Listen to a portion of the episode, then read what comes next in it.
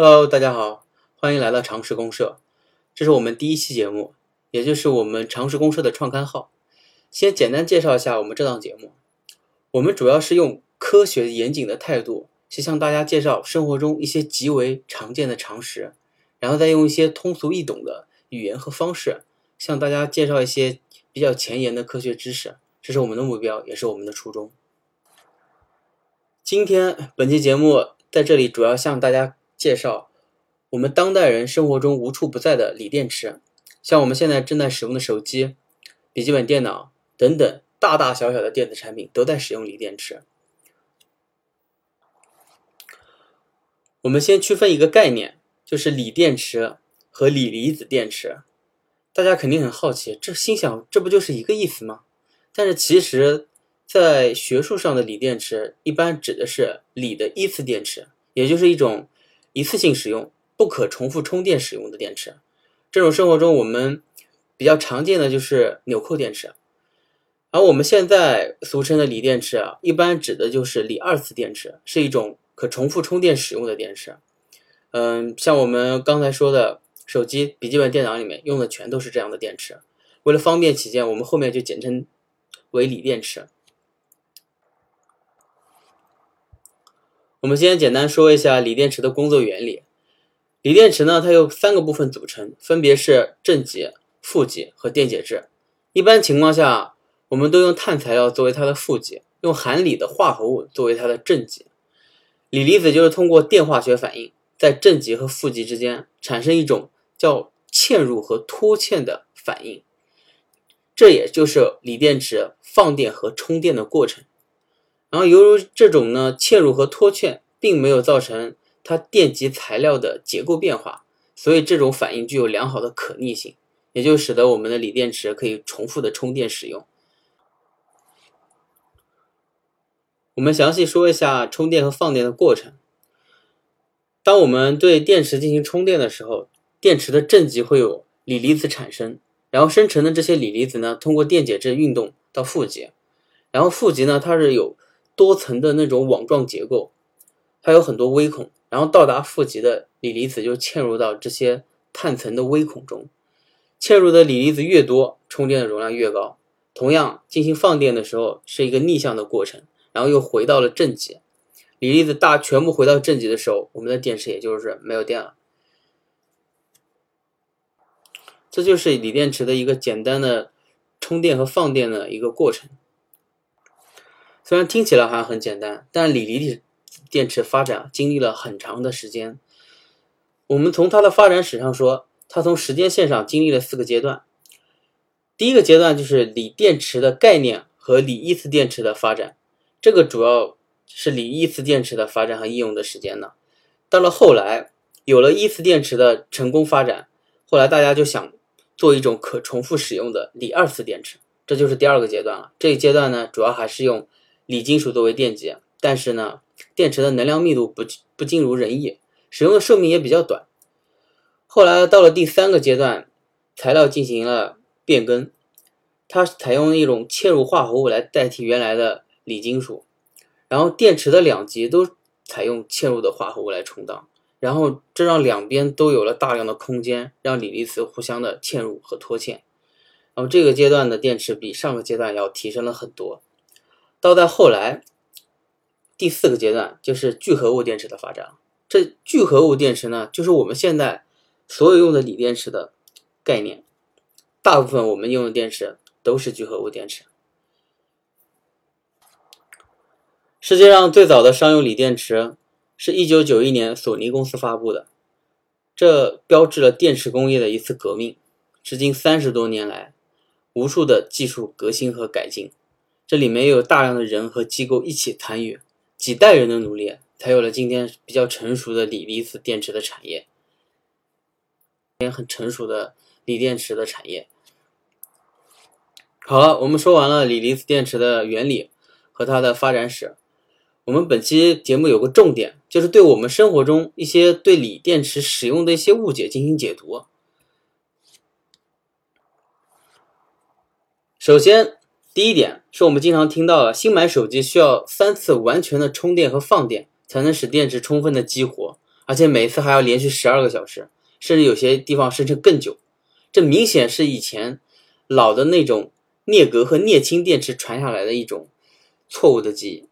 因为当时的电池是有记忆效应的，所以刚开始要被激活。但是锂电池是没有记忆效应的，而且在我们拿到手的时候，厂家已经完成了它基本的一个初始化激活的过程，我们根本不需要对电池进行任何其他的额外操作，正常充电、正常使用就可以了。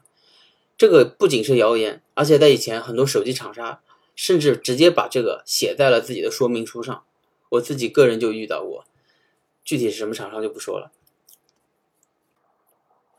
第二点，电池耗尽后才充电，这是很多人的一个误区，就是非要把电池用到快没电的时候才去充电。他认为这样才会保护好电池，让电池的寿命更长。其实这是严重不可取的，而且适得其反。因为事实上，浅放浅充是对锂电池更有益处的。我们使用锂电池的时候，不需要拘泥太多的细节过程，一切以自己方便为主，随时充电，随时使用。这样才是使用锂电池最佳的方式。其实锂电池中，我们经常会说一个多少次充电循环的一个寿命，比如说五百次后就基本上不能用了这种概念。那这里呢，指的不是你充电的次数，而是一个完整的充放电的周期。关于这个充放电的周期，苹果官方在它的网站有一个很好的说明，是这样说的，我给大家念一下：你可以随时随地为 Apple 的锂电池充电。在充电之前，无需百分之百放电。Apple 的锂电池以充电周期的工作方式工作。如果使用了放电的电量达到电池的百分之百，你就完成了一个充电周期。但不一定是通过一次充电完成的。比如说，你今天一天可能使用了百分之七十五的电量，然后在夜间将设备充满电。如果你次日又使用了百分之二十五的电量，那么总放电就达到了百分之百，从而累积两天，你完成了一个充电周期，也可能需要几天的时间，你才能完成一个充电周期。经过一定数量的充电，任何类型的电池容量都会减少，锂离子电池的容量会随着充电周期的完成而略微减少。好了，我们再看第三点，第三点就是手机充电必须使用原装的充电器。这是一般很多手机厂商会强烈建议大家使用自己的充电器，原装的充电器。即便你掉了，他也推荐你购买一个它非常昂贵的原装充电器。但其实事实上呢，只要你不使用过于低档次品的那种杂牌货，完全没听过的那种充电器，而是符合标准的第三方充电器，根本不会影响电池的寿命，最多会影响你充电时间的长短。还有一些人会担心过大功率的。电源适配器会不会损害电池，甚至把电池充爆？这个大可不用担心，因为我们现在的充电器和电子设备都是有电路保护的。你的设备能充进去多少电，能用多大的功率充，都是由设备自己决定的，而不是你充电的那个充电头决定的。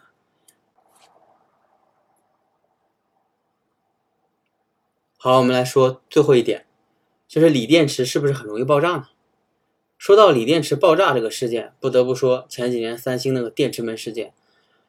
具体是在二零一六年的时候，三星发布了自己的一款 Note 七手机，发售后在全球发生了几十起的手机自燃爆炸的事故，随后三星全球召回了这部手机。听到这种手机爆炸的事件，偶尔会出现在媒体上，还有三星这种大规模的事件发生，很多人会担心我们生活中那么多锂电池会不会爆炸呢？会不会在家哪天突然我的某款设备的锂电池就爆炸了呢？是不是说锂电池就很容易爆炸呢？我们要想知道这个问题，我们先回到锂电池的概念上，就是我们现在电子设备中用的大部分是叫锂离子聚合物电池，这是锂离子电池的一种，它和前几代的锂离子电池有很大的改进。它最大的改进呢，就是把中间的电解液换成了聚合物。而这种聚合物呢，一般是固态的，或者是一种半固态的，像胶状体一样的东西啊。锂离子聚合物电池啊，是锂离子中目前公认最安全的电池之一。其实我们日常生活中，只要不是严重的碰撞或挤压，通常是不会存在任何问题的，最多是电池故障。发生爆炸这种情况是极少数。但是我们想，既然这是最安全的一种电池啊！为什么三星手机电池还会爆炸，还发生了那么大规模的爆炸事件？我们看看这个事件事后的调查。据权威的第三方机构关于 Note 7手机调查的报告中称，手机爆炸是由于手机内部激进的设计导致的。根据手机内部结构图，手机内部的空间十分的拥挤，导致在日常使用中，电池就会受到不正常的挤压。而这种压力会导致电池的正极和负极很容易损坏，然后进而引起电池的发热和起火。报告中还称，三星的工程师在设计过程中极大的增加了电池的体积，来换取更大的电池容量。简单说，你只要不碰到像三星电池门这样的事件，我们生活中大部分情况下可以把锂电池当做一种比较安全的产品来使用。这就好比你天天坐电梯，总不能整天担心电梯突然会掉下来一样吧？事实上，电梯还是一个非常安全的一个设备，出概率的事故往下完全失控的事故是很少很少的。好，我们来总结一下上面的知识。今天给大家一个锂电池使用的实用的小贴士。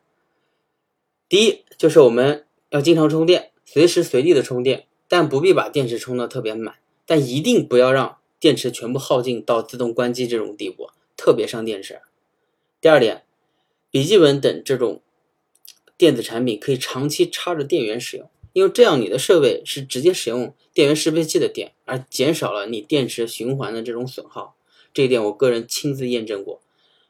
第三点呢，就通常情况下，如果你有一款设备，比如说你的移动电源或者你的电动车。长期不使用，这种情况呢，你最好把电池充到百分之五十左右的电量，这样是最利于锂电池保存的一种容量。第四点呢，就是锂电池的工作温度呢，一般是负十度到四十五度，最理想的温度是二十度到二十五度这样的一个区间，太高太低对电池都有伤害。另外就是你外界环境温度越低，电池的性能会明显的下降。如果你正在使用锂电池的电动车，这种感觉你会非常的明显。嗯，今天我们的节目就结束了，嗯，期待下次我们再见，欢迎大家订阅我们，拜拜。